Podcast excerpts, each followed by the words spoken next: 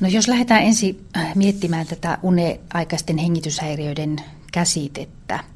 Tämähän tarkoittaa nyt äh, laajasti sellaista oireiden kirjoa, mistä lievin ilmenemismuoto on tämmöinen joskus aika Harmi. harmiton kuorsaus. Ja sitten toisaalta vakavimmasta päästä on niin kuin hoitamattomana ihan tämmöinen äh, hengenvaarallinen uniapneatauti. Eli nyt kun me puhutaan tästä, niin ollaan tarkkoja termien kanssa, että uniapnea ei ole yhtä kuin uneaikaiset hengityshäiriöt, vaan se on se vakavin ilmenemismuoto tästä käsitteestä. Tätä uniapnea-tautiahan on kolmea eri tyyppiä. Sitä on sentraalista, obstruktiivista ja sekamuotoa.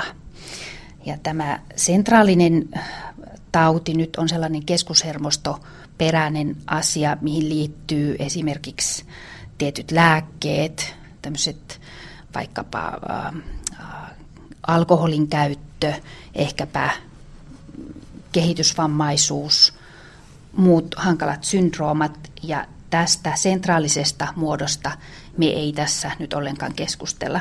Me puhutaan tästä obstruktiivisesta taudista, mikä tarkoittaa aina sitä, että joku mekaaninen este aiheuttaa tämän hengityskatkoksen. Uniapnea-kohtaus sinänsä on tällainen unen aikana tapahtuva 10 sekuntia tai siitä pitempi hengityskatkos. Tämmöisellä 10 sekuntia kestävällä hengityskatkoksella ajatellaan olevan tämmöistä kliinistä merkitystä ja silloin äh, happiosapaine veressä merkittävästi alenee. Uniapnea esiintyy aikuisilla Suomessa miehistä noin 4 prosentilla ja naisista noin 2 prosentilla. Tässä on huomattavaa se, että tuo naisilla tämä esiintyvyys sitten mm, kasvaa vaihdevuosien jälkeen lähentyen tuota miesten esiintyvyyttä. Kaiken kaikkiaan tätä varsinaista uniapnea-tautia Suomessa sairastaa noin 150 000 potilasta. Mutta mainittavaa tietysti on, että tämä sairaus on alidiagnostisoitu ja siitä lääkärikunta on huolissaan.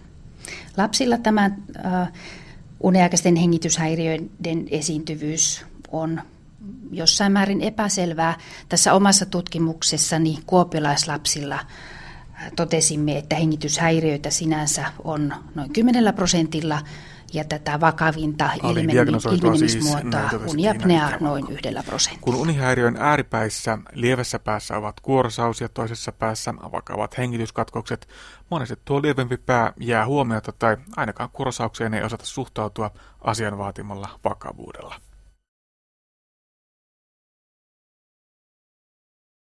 Todellakin ajatellaan useasti, että se on tämmöinen hyvin harmiton oire ja sitä jollain lailla vähätellään oireena, mutta täytyy muistaa se, että kukaan potilas ei yhtenä aamuna herää ja toteaa sairastavansa uniapnea-tautia, vaan se on aina kehittynyt jostain lievemmästä ja siinä on useimmiten aina se kuorsaus taustalla. Eli kuorsaus on siinä määrin vakava oire, että se voi edetä sitten hengenvaaralliseksi uniapnea-taudiksi. Eli etenevästä sairaudesta on sinänsä kyse. Millaista haittaa uniapneasta sitten ihan käytännössä on? No jos aiku, aikuisten haittoja ensin mietitään, niin tota, Sehän moninkertaistaa verenpainetaudin, sepelvaltimotaudin ja sy- sydäninfarktin vaaran. Lisäksi suurentunut riski sairastua eteisvärinään, aivoinfarktiin, keuhkovaltimoverenpainetautiin sekä kakkostyypin diabetekseen. Lisäksi psyykkinen elämänlaatu väsymyksen myötä heikkenee, esiintyy myös masennusta. Ihan tämmöinen konkreettinen konkreettinen haitta on liikenneonnettomuudet. Tällainen liikenneonnettomuuksiin liittyvä tapaturmariski kasvaa seitsemänkertaiseksi tätä vaikeaa uniapneatautia sairastavilla potilailla.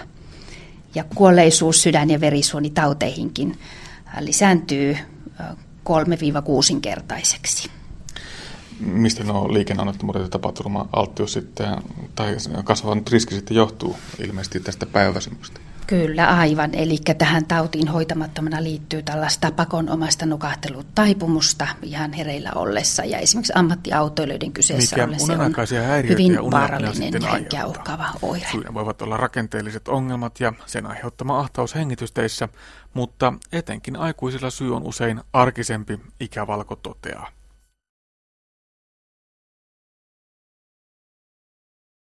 Ylipaino, lihavuus on selkeä yksittäinen riskitekijä uniapneataudille. Ja se on ihan suurin, suurin riskitekijä. On todettu, että uniapneatautia sairastavista aikuisista 70 prosenttia on ylipainoisia. Ja se on aivan tämmöinen itsenäinen, itsenäinen riskitekijä, mutta toki sitä kautta kytkeytyy näihin sydän- ja verisuonitauteihin, kakkostyypin diabetekseen ja ylipäänsä tällaiseen metaboliseen oireyhtymään. No miten sitten lapset? Kuinka paljon tämä äh, lasten kohdalla eroaa näistä aikuisten oireista? No lapsilla sinänsä oireet on hyvinkin erilaisia. Jos aikuisilla merkittävä on tämä päiväväsymys, niin lapsilla useimmitinkin se on tällaista ylivilkkautta, äh, keskittymiskyvyn puutetta, tarkkaavaisuusongelmia, jopa tämmöistä ADHD-tyyppistä oirehdintaa. Että hyvin, hyvin patologisissa tällaisissa hankalissa uniapnea-tapauksissa lapsi voi kärsiä väsymyksestä, mutta todella tavallisempaa on tämä ylivilkkaus. Tämä on varmasti aika helppoa myöskin diagnosoida sitten väärin. Nämä oireet varmaan voi johtaa hyvinkin väärään suuntaan. Aivan. Olen tästä teemasta keskustelu jossain määrin kasvatusala-ammattilaisten, esimerkiksi alakoulun opettajien kanssa ja, ja tota, siellä tämä kovasti herättää ajatuksia. Jos nyt verrataan näitä oireita todella vaikka tähän ADHD-käyttäytymiseen, niin se on, on hyvin kiinnostavaa. Oikeudenhoidon erikoishammaslääkäri Tiina Ikävalko, teillä oli tässä taannoin tällainen tutkimus, jossa tutkittiin nimenomaan sitä, että miten lapset kärsivät näistä unenaikaisista hengitystä ja häiriöistä. Ja siinä ilmeni, että joka kymmenennellä 6-8-vuotiaalla näitä häiriöitä on. Aivan. Tämä tutkimus on nyt sitten kuopiolaisaineistosta. Meillä on tämmöinen edustava otos, noin 500 kuopiolaista koulunsa aloittavaa lasta. Ja heillä todettiin näitä hengityshäiriöitä olevan 10 prosentilla, joskin onneksi vain noin 1 prosentti sitten näyttäisi sairastavan ihan uniapnea-tautia. Ja vielä täytyy tässä yhteydessä mainita, että edellä mainittu 10 prosenttia perustuu kyselykaavakkeen tarjoamaan tietoon. Kaikista varmin tuloshan meillä tulisi, jos me voitaisiin tehdä tämmöinen yöpolygrafia-tutkimus näille lapsille, mutta koska meillä oli näin iso porukka tässä, niin se ei ollut millään lailla mahdollista. On kuitenkin todettu ja tutkittukin, että tämän ikäisillä lapsilla vanhemman havainto yleensä on ihan luotettava tämän ikäisillä lapsilla ja jopa aikuisillakin, niin vieruskaveri yleensä aika hyvin pystyy sanomaan sen nukkujan unen laadusta. Ihan, ihan luotettavaa tietoa. Miten yllättävä tuo unihäiriöiden noinkin suuri määrä sitten oli? Sanoisin, että tämä määrä vastaa maailmalla vastaavissa tutkimuksissa tehtyjä lukuja, että tavallaan tukee aiempaa tietoa. Niin todellakin 500 lasta Äh, ihan kaiken kattavin tutkimuksiin ei varmasti ole, ole mahdollista lähteä, mutta, mutta tota, kuinka tätä tutkimusta sitten ihan, ihan käytännön tasolla tehtiin?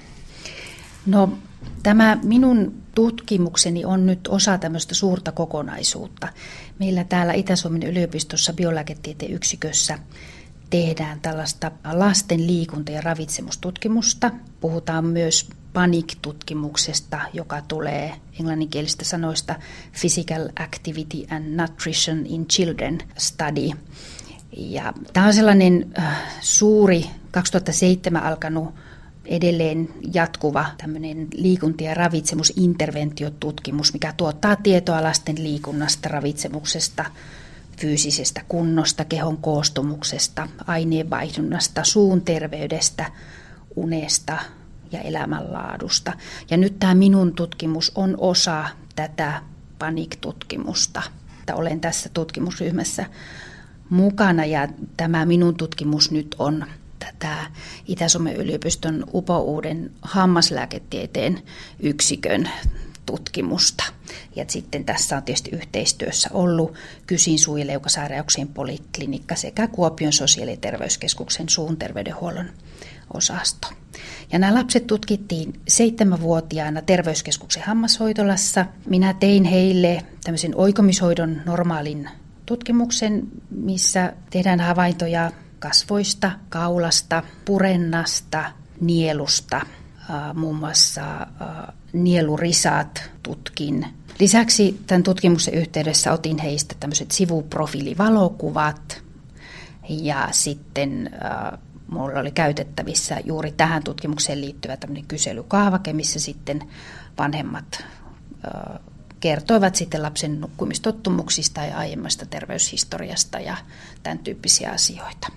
Ja sitten mulla tietysti on tässä analyysivaiheessa vielä käytössä tämän PANIC-tutkimuksen siihen mennessä kerätty data tai tämä lähtötilanteen data, mikä ehkä tekee tästä tutkimuksesta aika ainutlaatuisen, että meillä on niin paljon tietoa näistä lapsista nyt sitten käytettävissä. Ja tässä nyt olennaista on nimenomaan se, että, että uniapnean syitä on ikään kuin kahta erilaista. Aikuisilla tuo suuri riskitekijä on nimenomaan ylipaine ja sitten lapsilla korostuvat enemmän nämä rakenteelliset tekijät. Aivan. Tässä ehkä nyt uutta tässä tutkimuksessa tai jossain määrin yllättävää oli nyt se, että tämän ikäisellä lapsilla sillä ylipainolla tai puhutaan kehon rasvaisuudesta, sillä ei ollut vielä mitään merkitystä nyt suhteessa tähän uneakseen hengityshäiriöön. Että nyt tämmöisillä seitsemänvuotiailla lapsilla korostuu nämä rakenteelliset tekijät. Ja siinä tietysti on tämä houkutteleva näkökulma, että, että nyt näitä rakenteita voidaan oikomishoidon keinoin muokata ja jos nämä lapset saadaan ajoissa kiinni, niin sitten voidaan suunnitella tuleva oikomishoito niin, että mahdollisesti voidaan ennaltaehkäistä tätä hengenvaarallista uniapnea-tautia kehittymästä. Mitkä ne sitten nämä riskejä aiheuttavat rakenteelliset tekijät käytännössä ovat?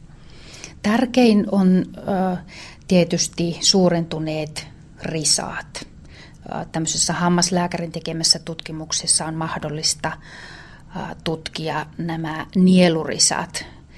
Korvalääkärin tutkimuksessa sitten nähdään myös kitarisat, mutta että nämä suurentuneet nielurisat nostaa uniaikaisten hengityshäiriöiden riskiä noin nelinkertaiseksi tässä kyseisessä aineistossa. Sitten toisaalta ristipurenta, hampaiston ristipurenta mikä sitten kertoo siitä, että yläleuan luu on kooltaan vähän pieni, mikä taas voi heijastella ahtautuneisiin hengitysteihin tai nenäkäytäviin. Ja tämä ristipurenta nyt nostaa sitä uneaikaisten hengityshäiriöiden riskiä noin kolminkertaiseksi. Ja vielä sitten me löydettiin tämmöinen piirre kuin kasvojen kuperaprofiili, mikä usein antaa viitettä siitä, että lapsella alaleuka on suhteessa pienempi kuin muu osa kasvoista. Ja edelleen voi sitten siellä kielenkannan tasolla ja nielussa ahtauttaa näitä ilmateitä ja taas aiheuttaa tätä obstruktiota eli ahtautumista ja sitä kautta vaikeuttaa yöllistä hengittämistä näitähän siis voidaan siis jossakin määrin hoitaa, mutta olennaista varmasti on se, että nämä pystytään havaitsemaan. Mitenkä käytännössä se havaitseminen tapahtuu? Varmasti vanhemmilla on oma roolinsa tässä. Siellä kodeissa on tärkeää kiinnittää huomiota tähän lapsen kuorsaukseen. En tiedä, onko erityisesti savolaisille tyypillistä, mutta, mutta olen todennut sellaista, että jos pieni poika kuorsaa, ja pojan isä kuorsaa ja mahdollisesti pappakin kuorsaa, niin se on semmoista miehekästä ja siitä ollaan vähän niin kuin ylpeitä, että meidän poika kuorsaa. Mutta pitäisi ajatella tästä kuorsauksesta niin, että se on aina merkki jostain ongelmasta, että, että normaalisti yön aikana ei pitäisi kuorsata ei lasten eikä aikuisten. Ja se on merkki jostain ongelmasta ja siihen pitäisi kiinnittää huomiota. Että lähinnä kodeissa tämän tyyppisiä asian pitäisi kovastikin kiinnittää huomiota. oma roolinsa sitten on etenkin lasten kohdalla näillä vuosittaisilla suun ja hampaiden tarkastuksilla. Hammaslääkärillä on oma roolinsa ihan selkeästi tämän ongelman tunnistamisessa. Aivan. Kaikki nämä piirteet, mitkä tässä omassa tutkimuksessani olen todennut, eli suurentuneet risat, hampaiston ristipurente ja kuperaprofiili, on helposti normaalissa suun terveystarkastuksessa löydettävissä ja ihan riippumatta siitä ammattikunnasta, kuka sen tutkimuksen tekee. Eli nämä asiat voi todeta oikomishoidon erikoishammaslääkäri, peruskoulutettu hammaslääkäri, suuhygienisti tai hammashoitaja. Nämä on aivan meidän nähtävissä, kun vaan tuota tietoutta tästä asiasta on. Ja täytyy sanoa, että kyllä hammashoitoväellä varmasti tätä tietoutta alkaa ollakin. Niin, eli tähän osataan jo ehkä tänä päivänä kiinnittää ihan riittävästi huomiota. En sanoisi vielä, että riittävästi, mutta niin kuin aina enemmän ja enemmän, että koitetaan tätä tietoutta lisätä. Ja meillä täällä Itä-Suomen yliopiston hampaalla nyt tämä unihäiriöiden tutkimus onkin tämmöinen yksi painopistealue. Ja mä luulen, että nämä meidän alueen suun terveydenhuollon väki onkin aika hyvinkin tietoisia tästä. Ollaan koulutusta järjestetty jo monia vuosia. No mitä sitten esimerkiksi lastenlääkäreiden puolella, pitäisikö siellä kiinnittää asiaa enemmän huomiota? No se olisi vallan hyvä ja nyt näyttäisi, että, että siellä ilmeisesti tähän asiaan kovasti ollaan kiinnityttykin huomiota ja, ja kiinnostuttu tästä. Tämä artikkelini, minkä kirjoitin tämän tehdyn tutkimuksen perusteella, julkaistiin joulukuussa Euroopan lastenlääketieteen lehdessä pääartikkelina, mikä kertoo siitä, että tämä on nyt lastenlääkäreille ehkä hiukan uutta tietoa ja he on valmiita ottamaan hammaslääkäreitä tähän tiimiin mukaan tämän uniaikaisten hengityshäiriöiden hoidossa. Että tulkitsimme sen tämmöisenä signaalina ja olemme siitä hyvin iloisia. Että se ei lastenlääkäreiden normaaliin tutkimukseen ei varmastikaan kuulu purennan tutkimus tai profiilin tarkastelu, mutta tulkitsen sen niin, että siellä on nyt vihreätä valoa tämmöiselle, että mahdollisesti näihinkin asioihin he voisivat ruveta kiinnittää huomiota. Ja sama tietysti koskee esimerkiksi koululääkäreitä tai vaikkapa kouluterveydenhoitajia.